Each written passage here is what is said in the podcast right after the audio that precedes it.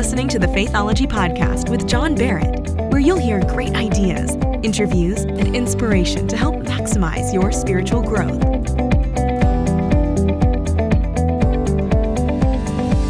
Hey guys, I'm John Barrett, and we are back once again on the Faithology Podcast. It's so great to have you here. I am so excited about today because we are going to break down a great verse the Bible, a great chapter in the Bible. We're going to go verse by verse and really unpack it today for you. So you're going to get some great, great stuff today. I'm excited about it. And thanks so much for listening again. If you've not listened to the other podcasts, make sure you go back and check them out. There's quite a few other ones that you can get some great context and some great content to help you level up your faith and begin to do great things for God. So, guys, let's jump right in today. I want to talk about a miracle of Jesus because in the miracles of Jesus, I believe that there is a miracle for us.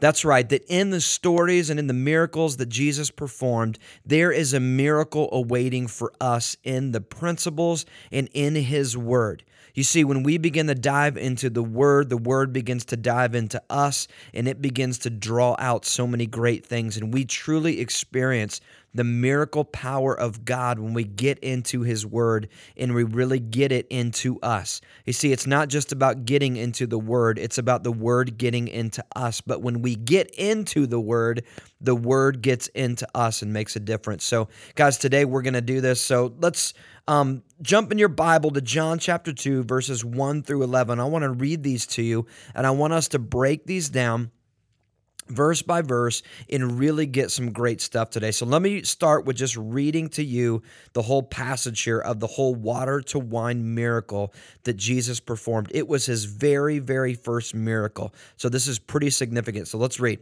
John chapter 2, verse 1 through 11. On the third day, a wedding took place in Cana in Galilee, and Jesus' mother was there. And Jesus and his disciples had also been invited to the wedding. And when the wine was gone, Jesus' mother said to him, They have no more wine. Woman, why do you involve me? Jesus replied, My hour has not yet come. And his mother said to the servants, Do whatever he tells you. So nearby stood six stone water jars, the kind used by the Jews for ceremonial washing, each holding from 20 to 30 gallons. And Jesus said to the servants, Fill the jars with water. So they filled them to the brim. Then he told them, Now draw some out and take it to the master of the banquet. And they did so. And the master of the banquet tasted the water that had been turned into wine. And he did not realize where it had come from, though the servants who had drawn the water knew. Then he called the bridegroom aside and said, Everyone brings out the choice wine first, and then the cheaper wine after the guests have had too much to drink. But you have saved the best till now. And what Jesus did here in Cana of Galilee was the first of the signs through which he revealed his glory, and his disciples believed him. Wow. What a story we have of the water to wine. You probably heard about this story. If you grew up in church, then you know this story. You've heard it. Even if you didn't grow up in church, we've all heard about sort of the water to wine. But what's significant about this is that it's Jesus' very first miracle. And I think this is interesting that it's his very first miracle. And, and it's, it's kind of ironic here because why on your very first miracle? I mean, the very first one where you're going to expose your, your power and your ability and your kingship and your godship and everything that you are. Why does he choose to turn water into wine? I mean, if it were me, I would think that I would want to start the, the, the unveiling of my power through something amazing, like the healing of somebody who is crippled or a blind man or the parting of the Red Sea or just something that was going to be huge, life altering. But yet Jesus is Jesus chooses to do a miracle of just kind of comfort. I mean, if you really think about it, I mean, okay, they they ran out of wine. Boo hoo, right? I mean, this isn't life or death. I mean, the world's not over. I mean, your life isn't altered because you ran out of wine. Okay, sorry, too bad. Tomorrow you can get some more. You'll be okay. Right? So, why did Jesus decide to do this water to wine when it seems like it was almost very insignificant in the grand scheme of what he could have done? You know, I heard some theologians, and I think this is pretty good. They have a theory on this, and and it it it goes like this that Jesus chose his first miracle so that it would lay the foundation of his grace and compassion. You see, Jesus cares about every little thing in your life. So many times we think that Jesus only cares about the huge, big things, but the reality is, is that he cares about you so much, even the little things. And a lot of theologians believe that he was laying the foundation of his ministry with grace and compassion, that he met a need that was just so practical, that was just so basic but it was showing that his his lordship and his power would be one that he would never overlook anything insignificant in your life that he knows every hair on your body that he he looks after you and he loves every single need and everything in your life. And i think that's pretty interesting that Jesus would cho- choose to do this water to wine to be his very first miracle. And I do believe that it was one of compassion, where Jesus understood that, hey, there's a party going on. This is a big day in someone's life. And is it life altering? No. But you know what? I love them enough that I'm going to show my power and provide for their every need. And I think that's pretty interesting. You know, if you really think about this in culture, there were actually ramifications that, that if the bridegroom would run out of wine, that there was actually legal ramifications actually of this. I mean, think about it. In, in our culture, that seems pretty insignificant. That, hey, you run out of some food at a party, no big deal, right? Okay, you go get some more. But in that culture, for whatever reason, when they would run out of wine, that was a sign, and, and, and there would be legal ramifications of that. And so Jesus was not only looking out for that basic need, he was also seeing the domino effect of what this could have done. And so he met that need. He met that comfort need, but he also met the domino effect need, knowing that this could cause some trouble down the road. And he had so much grace and compassion that he just took care of it right there on the spot. I want you to know that God loves you and He is looking out for your every need. Nothing goes unnoticed with Him. So let's begin to break down these verses. And I'm just going to kind of pick some out of here and we're just going to break them down. So let's start in verse 2. It says that Jesus and his disciples had also been invited to the wedding. So I want you to know this that if you want the miracle power of God to work in your life, you've got to invite Jesus into your circumstances. That's right. You got to invite Jesus into your day. You've got to invite him into your life. See, Jesus may have never went to this wedding unless the fact that he was invited to go to it. I mean, he may have never even been there. They could have missed the miracle power of God because he was never invited, but he was invited. And because of that invitation, something miraculous happened.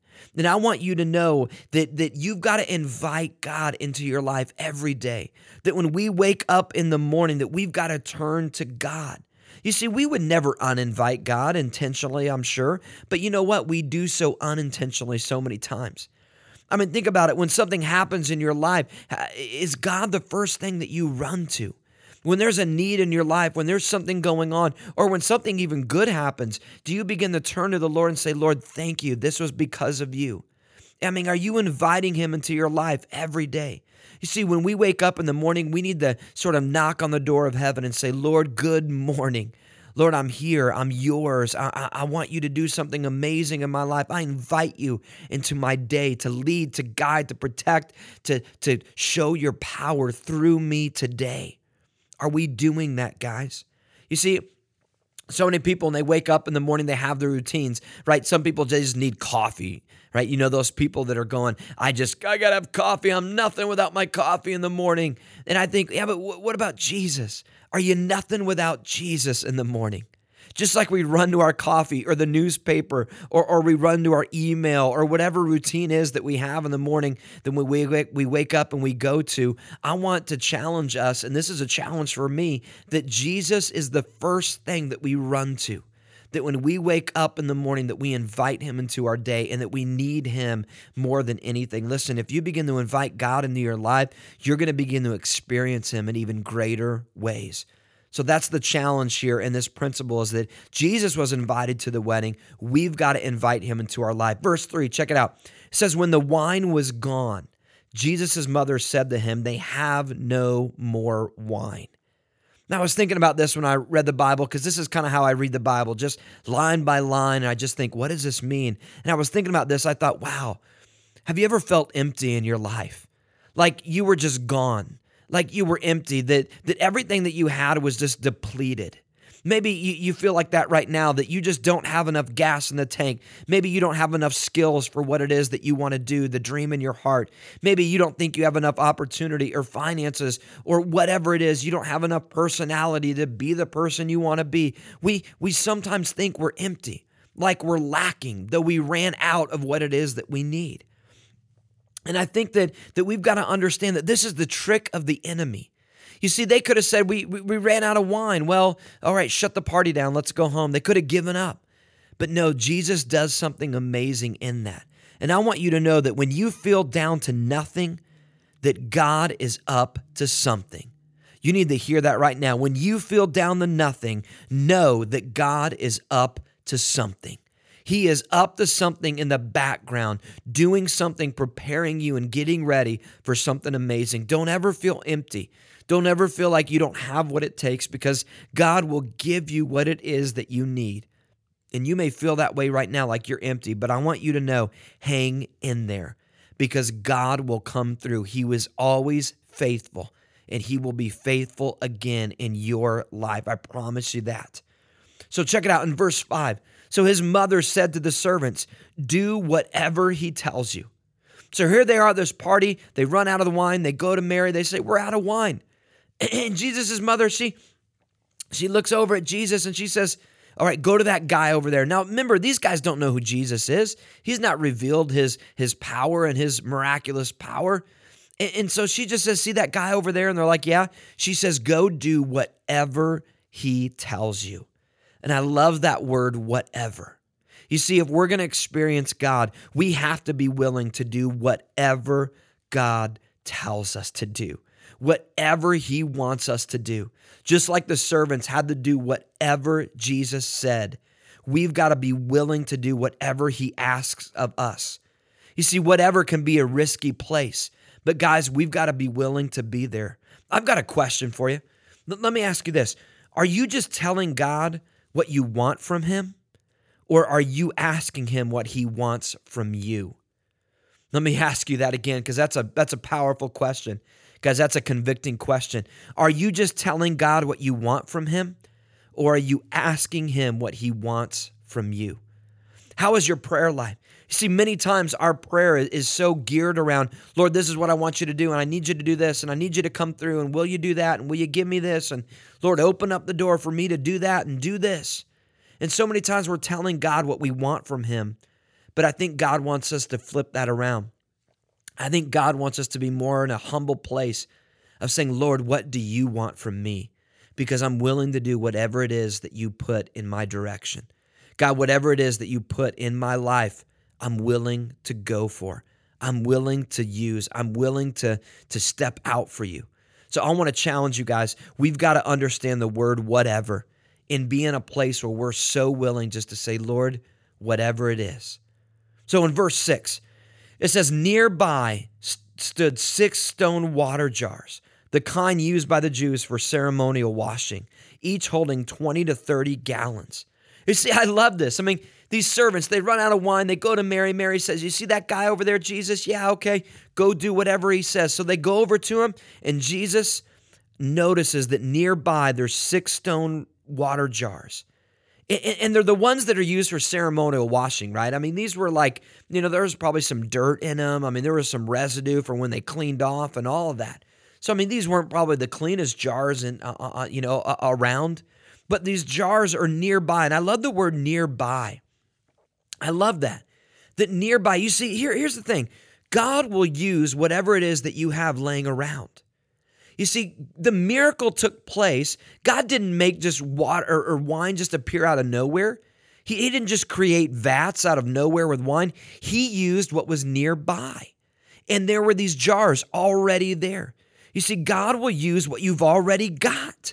He will use what you've already got. Listen, quit saying you don't have what you need, but be faithful to what you've got. Listen, He's not going to give you more if you complain about what you've already got. So many times we say, Lord, I need more. I don't have enough. God, I, I, I want to be used by you. And it's like, wait a minute. I've, I've given you so much already. Have you been faithful with it? And, and I think so many times we want more, more, more. It's like a kid who, who gets a present and they're grateful for it at first, but then after a little bit, they just want more right? Like it wasn't big enough. Now they want something bigger. I mean, you know, you, you get them a little MP3 player or something for Christmas, and it's like, oh, this is nice, but I, I want the computer now. You know, and then you get the c- computer, and it's like, yeah, but now I want, you know, the big TV in my room, and I want the new, uh, you know, whatever it is, gaming console or whatever. I mean, right? I mean, sometimes we can be like a kid with God, where He's giving us things to use, but but we're we're just wanting more. We're not being faithful with what He's already given us.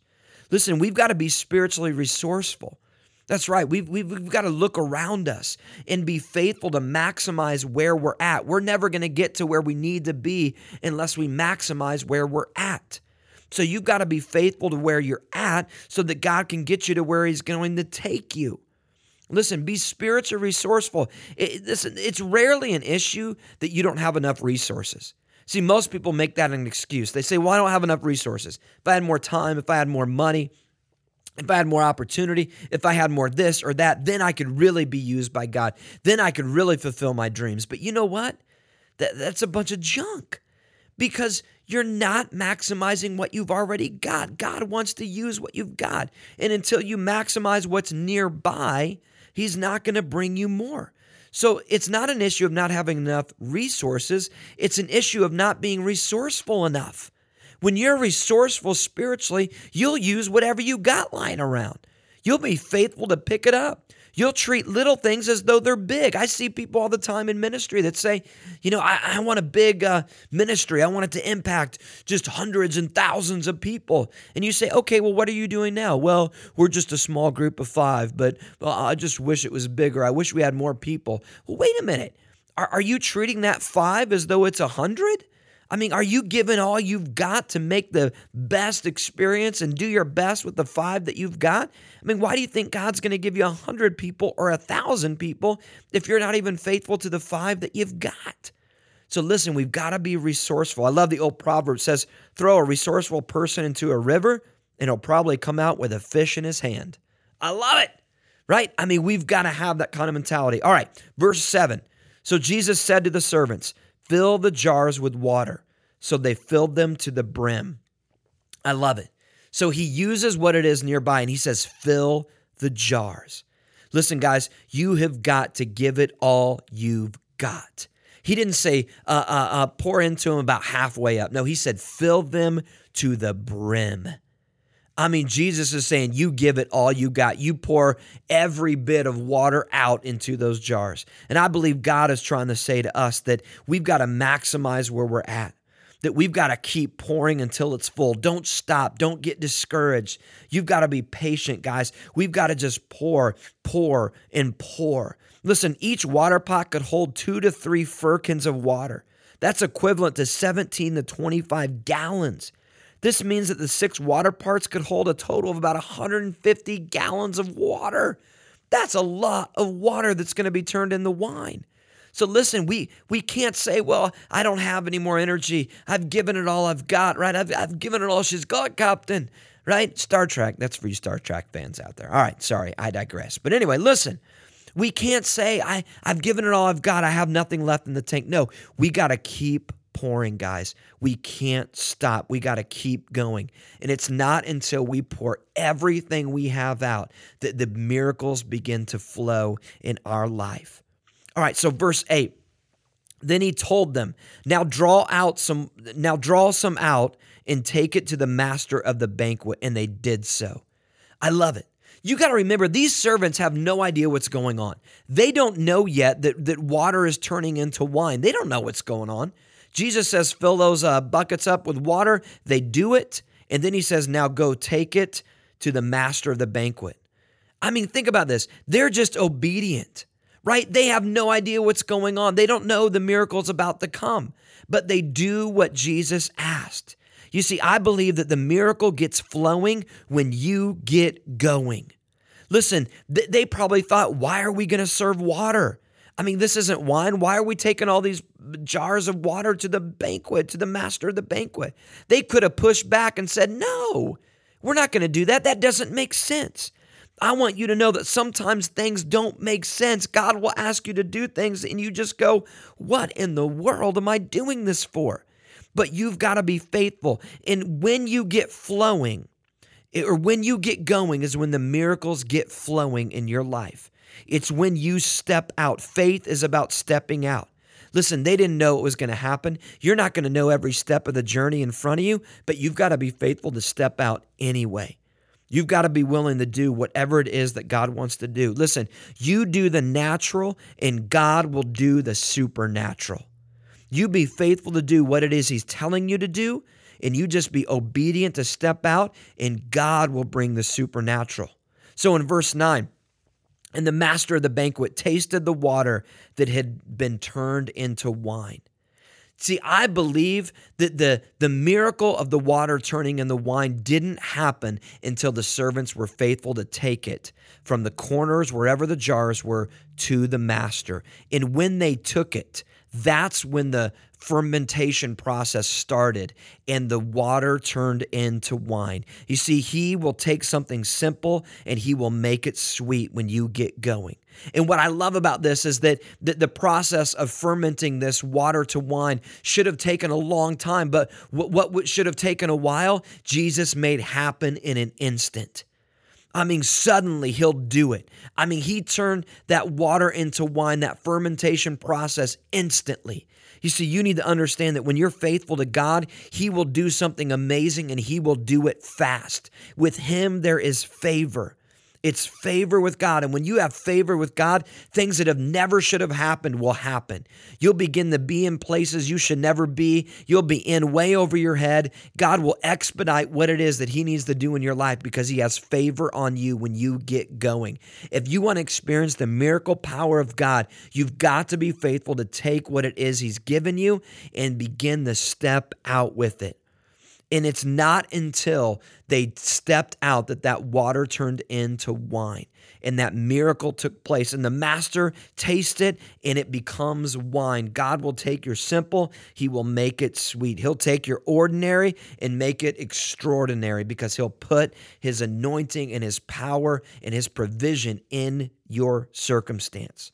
So, verse 10 this is what the master says. I love this. He drinks it, he tastes the wine, and he goes, Wow, everyone brings out the choice wine first, and then the cheaper wine after the guests have had too much to drink.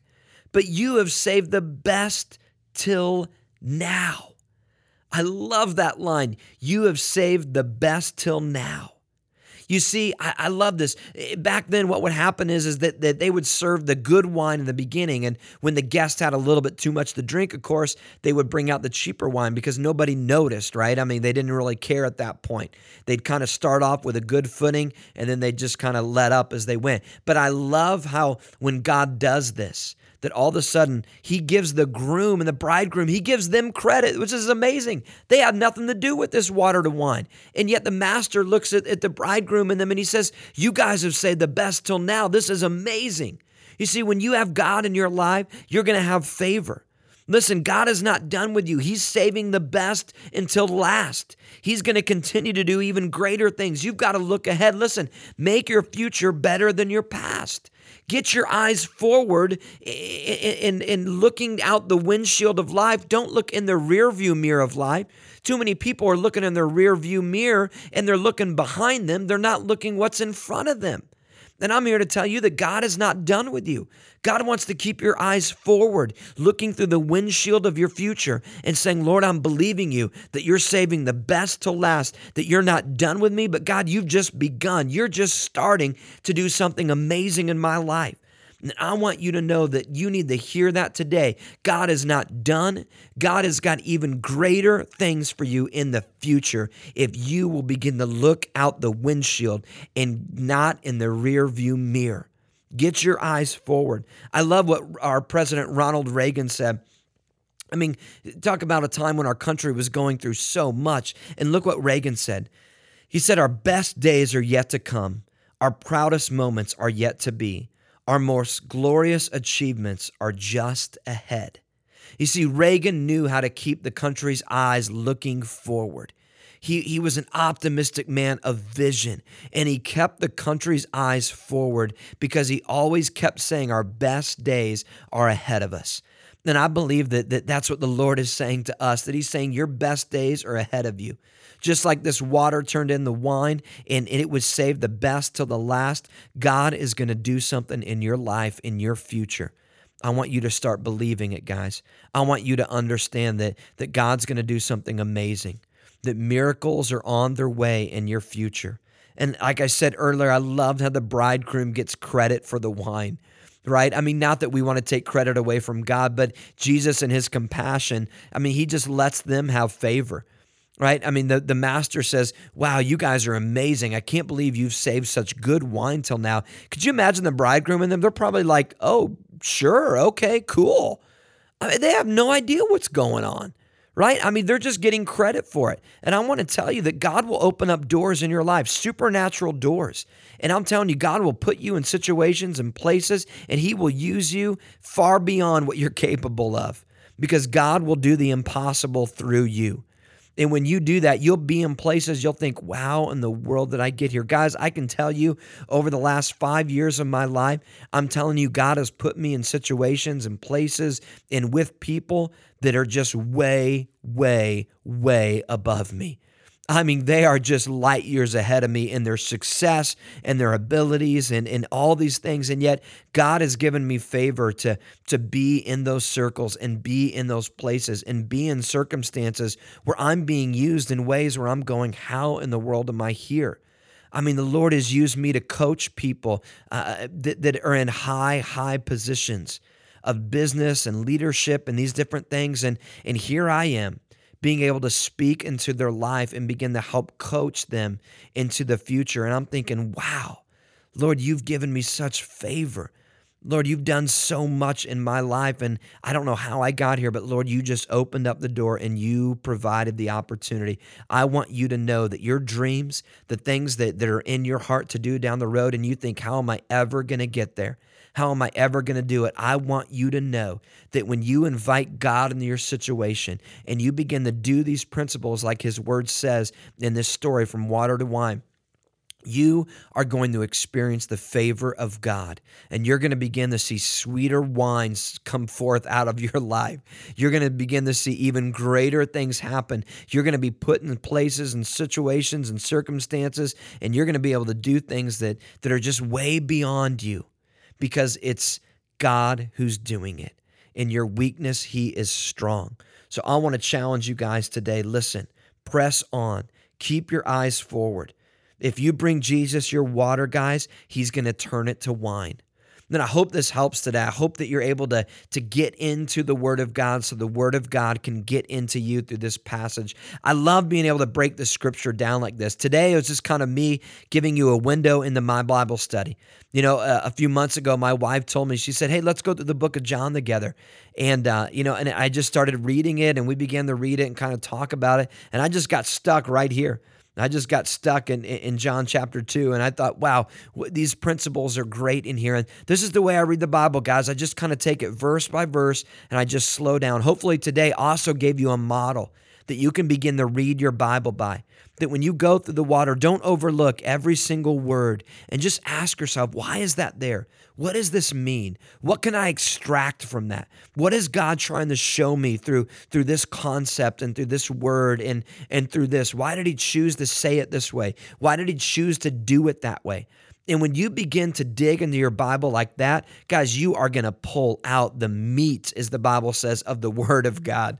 You're going to begin to get nuggets and direction and wisdom and begin to see the scripture come to a whole new life to you today. So I hope this helps. I hope you got some great nuggets. I hope it gave you a model to begin to study the Word of God for yourself. Guys, listen, until next time, have a great week, have a great day, a great month and God bless you and begin to press in. Bring Him your water, He'll turn it to wine.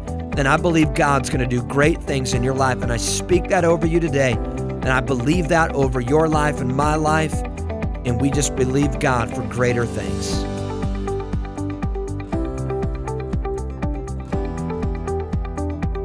Thank you for listening to the Faithology Podcast. To get more of John's resources, visit his website at www.johnbarrettblog.com.